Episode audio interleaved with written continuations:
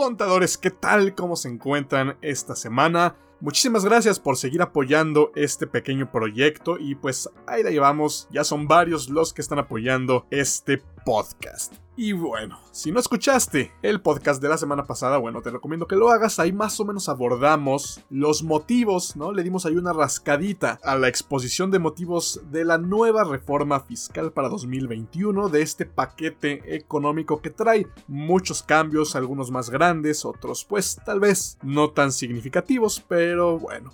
Y el día de hoy dijimos que íbamos a hablar de algunos puntos finos, de qué trae en cuanto a impuestos, en cuanto a ISR, en cuanto a IVA y también hay cosas ahí interesantes ante el Código Fiscal de la Federación. Y el día de hoy vamos a hablar de, de tres puntos esenciales dentro de estos impuestos. Evidentemente, pues no podremos hablar de todo en general, de todo lo que trae, pero sí te recomiendo mucho que vayas y lo cheques, que descargues justamente la iniciativa eh, más bien esta exposición de motivos que se entregó el pasado 8 de septiembre, ¿no? Recuerden que esta, esta exposición de motivos, este nuevo paquete económico lo entrega el Poder Ejecutivo a través de la Secretaría de Hacienda y estaba directamente a la Cámara de Diputados. También recuerden que hay muchas cosas dentro de este texto que no van a pasar, que no van a ocurrir, que no van a ser tal cual como lo están diciendo, que sí, tal cual, no van a ser aprobadas. Ahora, Muchas de ellas, sí, muchas de ellas incluso, cada año es lo mismo, ¿no? Se plasma algo en ley y meses después tiene que haber tanto nuevos artículos en el reglamento de, de, cada ley o normalmente añadiduras en resolución miscelánea fiscal. Pero bueno, vamos entonces a tocar tres temas importantes, tres temas curiosos, incluso hasta un poco chuscos, pero es lo que trae, es lo que trae este paquete económico. Y vamos a empezar con Código Fiscal de la Federación, que por cierto es el código el que está un poquito más cargado de, pues, de cambios. Y a ver, hay muchísimo que analizar. Cada quien tiene que leer cada uno de los apartados que se están proponiendo, sin embargo, Creo que uno que está causando mucho conflicto. Uno que tal vez era necesario. Uno que tal vez se tenga que aplicar. Pero vamos a ver cómo. El punto número 20 de estos cambios al código nos habla del uso de la tecnología. ¿Dónde, cuándo, cómo la van a usar? Bueno, vamos a darle lectura justamente a este apartado para que veamos que nos dice que considerando que la tecnología es una parte fundamental para el mejor ejercicio de las atribuciones concedidas a la autoridad fiscal, se propone incorporar al primer párrafo del artículo 45 del Código Fiscal de la Federación el uso por parte de la autoridad fiscal de herramientas como pueden ser cámaras fotográficas y de video, grabadoras, teléfonos celulares u otros que permitan recabar información que sirva de constancia de los hechos detectados por la autoridad en el ejercicio de sus actuaciones. Y el siguiente párrafo nos dice que cabe resaltar que atendiendo a que la obtención de esa información se realizará en el ejercicio de las facultades de comprobación a que se refiere el artículo 42 del mismo código, se entiende que entran en la reserva fiscal prevista en el primer párrafo del artículo 69 del propio código. Y como lo pueden ver, estamos hablando de un cambio pues no tan drástico, sin embargo de mucho cuidado. Aquí la autoridad nada más nos está diciendo que en las facultades de comprobación van a poder usar la tecnología, digamos, para tomar y recabar evidencia de los actos que está realizando o no el contribuyente. Aquí lo que no estamos viendo, o lo que no nos dice la propia autoridad, es cómo la va a usar. ¿Cuáles son los lineamientos que tienen que seguir las personas que vayan justamente a recabar esta información? ¿Quién va a proporcionar los equipos digitales? ¿Quién va a proporcionar estos teléfonos o estas cámaras? ¿Quién va a tener acceso a visualizar esa información? ¿Para qué la van a utilizar? Etcétera, etcétera, etcétera. ¿Por qué? Pues nadie va a querer en realidad que cualquier persona entre y tome fotografías de todos mis bienes, de mis maquinarias, de mi casa incluso, porque ya saben que las personas físicas pues muchas veces laboran, realizan actividades pues en su propio domicilio. Incluso estaba viendo eh, pues algunas interpretaciones de un contador que, que también es abogado, el cual afirmaba que de no ser o de no hacerse justamente este tipo de detalles alrededor de esta modificación, se podría caer incluso tanto en violación de derechos humanos como en prácticas anticonstitucionales. Entonces aquí, por eso les digo, no está mal la idea como general. Sin embargo, sí tiene que haber muchísimo cuidado detrás de esto. Al final no sabemos qué uso le pueda dar alguien a esa información. Imagínense ustedes, entra pues una persona, probablemente no le cuadre la información al SAT con los inventarios que tenemos, entonces va a ir, va a tomar las fotografías, va a grabar, incluso no sé si la reacción que tengamos nosotros ante eso, pero ¿y luego qué? Esta persona puede llevar esa información a otro lugar. Es más, ellos tienen que estar totalmente facultados para saber a qué cosas exactamente se les puede tomar evidencia, ¿no? Una fotografía, una grabación, etc. Bueno, que pues sí, básicamente serían esas dos cosas, ¿no? Ahora, algo muy ambiguo tal vez aquí es que nos están hablando del uso de la tecnología, pero la están implementando de una manera tan burda y tan cotidiana que ya ni siquiera sabemos si es en la etapa en la que tenemos que estar. Existiendo tanta tecnología real detrás, o más bien no es que esto no sea tecnología real, pero la autoridad teniendo acceso a tanta información en un solo clic, su jugada es ir a recabar información digital, fotografías, videos, etc. Esto, pues, yo no, lo, yo no lo tomo tan a mal en realidad. Hay muchas personas que sí, y que les está dando miedo que la autoridad vaya a poder hacer esto. Así que por eso, contadores, tenemos primero que nada, pues que tener bien cuidados a nuestros contribuyentes para que en cualquier momento, si hay alguna auditoría, alguna revisión en la que tenga la autoridad el derecho a estas tan famosas facultades de comprobación, pues no tengamos nada que perder, no tengamos miedo y que incluso la autoridad se arrepienta de haber gastado sus recursos en nosotros. Pero lo que sí es que muchos, como les digo, muchos están preocupando porque, pues sí, tal vez sus prácticas no son las mejores, tal vez sus, sus, activos no corresponden a lo que se le está afirmando o entregando a la autoridad. Si es peligroso, ojo, como les dije, tienen que robustecer totalmente este, este planteamiento, pero también del otro lado, pues tienen que tener mucho cuidado. No significa que le vaya a dar una vuelta de 180 grados esta implementación a las facultades de comprobación, ¿no? Lo que sí es que ahora van a tener pruebas fehacientes si es que pues las cosas llegan a algún juicio, etcétera, y ahí pues ya no habrá que hacer.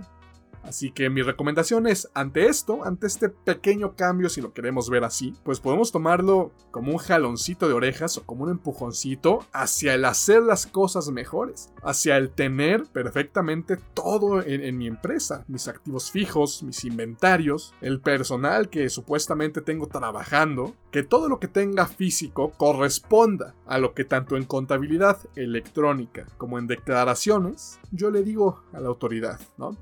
Así que bueno, este es uno de los cambios o de las propuestas ¿no? a los cambios en código fiscal de la federación hay muchísimas más y bastante interesantes. Rápidamente podemos mencionar como todo este panorama general antiabuso, ¿no? Que ya en los últimos años, pues sí, ha estado fuerte. La fiscalización, evidentemente, si no tienen el objetivo de subir o aumentar impuestos, evidentemente todo se tiene que volver pues mucho más rudo, mucho más agresivo. Prueba de esto es que están poniendo el ojo tanto en las escisiones de sociedades, en las personas morales sin fines de lucro, en las devoluciones, ¿no? De impuestos cuando tenemos saldos a favor, mayor seguridad en la identificación de cada contribuyente, o sea que el SAT básicamente te tenga perfectamente bien rastreado y casi casi si estás o no saliendo en esta cuarentena, en fin.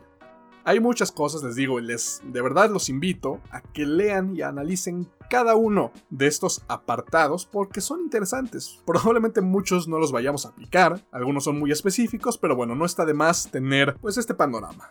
Sigamos ahora con impuesto al valor agregado, porque aquí también hay cosas, híjole, tal vez un poquito más agresivas, aunque los cambios o las propuestas pues son menos. Aquí se fueron principalmente sobre el tratamiento del IVA en, pues en este tema que en el 2020 fue como el meollo del asunto. Y ya estoy hablando del 2020 como si ya hubiera pasado, ¿no? Tiene unos meses que esto fue el meollo del asunto, pero bueno. Plataformas digitales. Sí, otra vez cambios en plataformas digitales, o al menos eso pretenden. Sin embargo, aquí probablemente se vayan a llevar una sorpresota los del SAT cuando entren las defensas. Digo, también si es que vale la pena. Porque a ver aquí, antes que nada, vamos a recapitular un poquito. Recordarán ustedes que el primero de junio de este año todos estábamos vueltos locos porque entraba en vigor justamente el nuevo tratamiento, el nuevo régimen de plataformas digitales. Y aquí, justamente, ustedes ya lo saben, está el apartado de la intermediación entre terceros, ¿no? Estamos hablando de las personas que venden y enajenan bienes por Mercado Libre, por Amazon, plataformas de esta índole, choferes de plataformas como Uber, como Didi, como Cabify, incluyendo a los que entregan alimentos y este tipo de cuestiones, y también los que se encargaban de arrendar bienes inmuebles, llámese Airbnb y bueno, cualquier otro que haya por ahí. Bien, todo bien hasta aquí. Y bueno, aquí lo que se pretende eliminar tal cual, o sea, se pretende derogar, es el segundo párrafo de la fracción 2 del artículo 18b ¿Y saben lo que dice este párrafo? Que no se aplicará lo dispuesto en esta fracción cuando se trate de servicios de intermediación que tengan por objeto la enajenación de bienes muebles usados. Ya se imaginarán por dónde va el caminito del cual les quiero hablar. A ver, está perfecto. La fiscalización de plataformas digitales tenía que llegar. No sé si llegó de la manera correcta, pero pues poco a poco ahí vamos, ¿no? Acostumbrándonos a este esquema. Al principio justamente, incluso estas plataformas tuvieron este problema porque se sabía que no se tenía que cobrar, o más bien en este caso retener el IVA, cuando el objeto, estoy hablando evidentemente de plataformas ya como Mercado Libre y Amazon. Vamos a quedarnos ahorita en este, en este esquema. Al principio hubo el problema porque no se sabía cuál era usado y cuál era pues nuevo. Después ya se implementó, digamos, perfectamente bien el esquema, a tal grado que incluso había algunos, algunos vendedores en Mercado Libre, eso sí me tocó ver, los cuales anunciaban o publicaban sus artículos como usados y en una fotografía te ponían bienes usados o este producto es usado y usado en grande y abajito en letras chiquitas únicamente para la fotografía de, muestra, una cosa así. O sea, como que se la vieron un poco, se vieron un poco vivos, pero el chiste es que ya no se cobraba el IVA, ya no se retenía ese IVA cuando el bien era usado. Que quisieran pues hacer sus trampitas es otra cosa. Pero entonces aquí qué va a pasar? Si de verdad son bienes usados, pues en teoría no tendrían por qué grabar este impuesto. Y aquí vámonos al artículo 9, ¿no? Vámonos justamente al artículo que nos da este sustento. No se pagará el impuesto en la enajenación de los siguientes bienes. Bienes muebles usados en su fracción cuarta, a excepción de los enajenados por empresas. Bueno, aquí sería otro rollo. Aquí incluso hemos llegado también muchas veces a debatir qué se considera empresa para impuesto al valor agregado, pero no es el caso del día de hoy. Simplemente que se puede caer en el supuesto de que el bien que estoy vendiendo no tenga por qué grabar este impuesto. Y si me lo van a retener, bueno, se me va a convertir en una cantidad a favor. Y ya saben ustedes el rollote y lo complicado que es pedir una devolución de IVA. Es más, con estos nuevos cambios que están en puerta, pues va a ser todavía más difícil. Entonces, aquí pues cada quien tendrá su opinión. Definitivamente los bienes usados no deberían grabar IVA. Ahora aquí es donde de verdad deberían meter tecnología y no nada más llevar camaritas y celulares a una revisión. Aquí debería estar implementada la tecnología para detectar cuando algo sí se está vendiendo usado, cuando tengo que retener o no este impuesto. Tal vez aquí incluso revisiones al azar para ver si alguien se está pasando de listo y está vendiendo como usado algo nuevo y evidentemente evadiendo impuestos. Ya no se trata nada más de evitar la retención, porque pues digo, si nosotros estamos pagando nuestros impuestos correctamente, como se debe, la retención es lo de menos. Si alguien paga el impuesto por mí, pues nada más lo resto y se acabó. Quien quiera evitar esa retención, pues por supuesto que es alguien que no quiere o no tiene la intención de pagar ese impuesto. Entonces, de verdad, cada quien resuelva este dilema y qué debería hacerse. ¿Qué debería pasar? Porque hay muchas empresas dentro de estas plataformas, o bueno, no sé si llamarles empresas, muchas personas, muchos usuarios, que venden millones de pesos, cientos de miles de pesos. Estoy de acuerdo que no se puede competir tan fácil en un mercado en el que estabas acostumbrado a no pagar impuestos y ahora los tienes que pagar, entonces ya no te queda la misma utilidad. Sí, No se trata de defender a la autoridad fiscal, sin embargo aquí ellos tienen la razón. El deber ser ya estaba escrito y si no se cumplía y ahora te están obligando a hacerlo, bueno, evidentemente pues vas a, resentir ese pago de impuestos. ¡Ah! ¡Qué complicado qué complicado va a ser enfrentar esta situación. Por alguna razón se me hace que va a ser de lo más difícil para los defensores fiscales, para los contadores y evidentemente para las personas a las que les va a afectar directamente. Pero bueno, como ya les dije, ustedes mismos saquen su conclusión al respecto. Y vámonos ya para cerrar con el último impuesto, pero no menos importante. El impuesto sobre la renta. Y aquí es el apartado 2, el que más me llamó la atención, uno de los más interesantes, y el cual nos habla de las personas morales que deben contar con la autorización para recibir donativos deducibles para poder tributar en el título 3. Sí, ya lo saben. Título 3 del régimen de las personas morales con fines no lucrativos. Y este apartado también hace mención que aquellas personas morales dedicadas a las actividades educativas y deportivas actualmente ya tienen como esa restricción de que pueden tributar en este régimen siempre y cuando estén autorizadas y cumplan los requisitos para poder recibir donaciones, donatarias autorizadas como las conocemos. Y ahora se quieren reformar las fracciones 11, 17, 19 y 20 del artículo 79, el cual justamente nos habla de esto. O sea que ahora las empresas, las personas morales más bien, que se dediquen al otorgamiento de becas, a la investigación científica o tecnológica, a la ecología y a la reproducción de especies en peligro de extinción, ya no podrán tributar en este régimen si no son donatarias autorizadas. Entonces, bueno, aquí a quien les vaya a afectar, pues seguramente tendrán mucho trabajo para poder conseguir estos permisos para hacerse una donataria autorizada. Y pues al final la justificación de la autoridad es que muchas de estas empresas en realidad estaban tributando en este régimen y no eran objeto del impuesto sobre la renta y al final sí tenían actividades lucrativas. Esta es la razón por la que están haciendo esto. Y sí, ¿cuántos no hemos conocido ciertas personas morales en este régimen y que bajita la mano están obteniendo muchos ingresos por actividades que evidentemente tienen la finalidad de lucrar? Aquí, pues sí, es muy agresivo, muy agresivo lo que están haciendo, pero hay otra cosa todavía más agresiva tratando de reformar este mismo artículo. Como también seguramente ya lo saben, el segundo párrafo del artículo 79 nos habla de qué se considerará un remanente distribuible para estas personas morales, como el importe de las omisiones de ingresos o las compras no realizadas e indebidamente registradas, así como las erogaciones que efectúen y no sean deducibles en los términos del título cuarto de esta ley y aquí ojo, la ley actual nos dice que esto se considerará un remanente distribuible salvo cuando dicha circunstancia se deba a que éstas no reúnen los requisitos de la fracción cuarta del artículo 147. Esto evidentemente obviando las cantidades de dinero que se les entregan a sus integrantes, pero bueno, ¿qué nos dice la fracción cuarta del 147? Estar amparada con el comprobante fiscal y que los pagos cuya contraprestación exceda de 2 mil pesos se efectúe mediante transferencia electrónica y bla bla bla bla bla.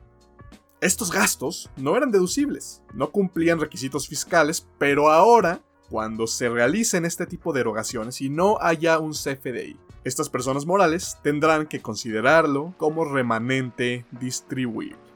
Así que bueno, si queremos evitarnos esta carga tributaria directamente ocasionada por estos gastos, pues las personas morales en este, en este título tendrán ya que cuidar muchísimo, muchísimo las erogaciones que están sacando, los gastos que están realizando. Y ahora sí, que todo lo que compren esté perfectamente amparado con su factura, con su CFDI. Y bueno, esto en cuanto a impuestos sobre la renta se refiere y en general, ya las tres cosas de las que hablamos pues son parte esencial de los cambios que se están proponiendo y que están ahorita en la mesa de las cámaras. Obviamente pendientes de su aprobación, pero como lo están viendo, pues hay cosas que sí, tal vez no son cambios tan grandes, tal vez no son los cambios que la autoridad necesita para llegar a sus objetivos en ley de ingresos de la federación. Pero bueno, creo que no nos sorprende, cada año tienen que estar reformando, cada año tienen que ir de alguna manera puliendo toda la reglamentación y la legislación alrededor de los impuestos y está bien.